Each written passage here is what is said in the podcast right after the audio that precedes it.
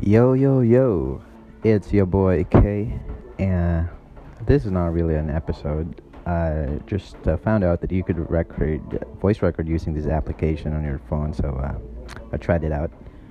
So, yeah, small update, guys. I, uh, I'm in Tacloban City right now, and it's March something, I forgot the date.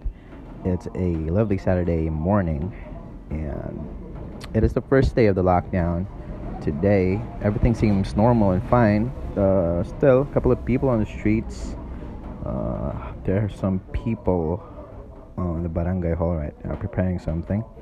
I hope it's free food. And hmm, less uh, PUJs on the streets. And I don't really see any authorities so far. So uh, it seems like uh, it's pretty pretty loose. Or not that you know not that uh, the the the implementation is not that tight. I'm not sure if it's gonna change later later on the day. Planning to get out of the house and try to find my friend. Try to go to my friend's house or grab something.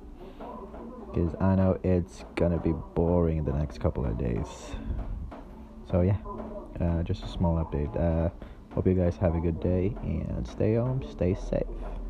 Ciao. Three, two, one, and we are live again. It's your boy K with another update of the COVID 19 pandemic here in Tacloban City, Region 8, the rest of the Philippines, and the rest of the world. What is up? It's March 31, a lovely Tuesday morning here in Tac Town, and boy oh boy, I got some big ass news for you guys. Okay, let's get down to business we have confirmed our second uh, positive uh, coronavirus case here in Leyte, and is currently the patient is currently in EVRMC Magsaysay.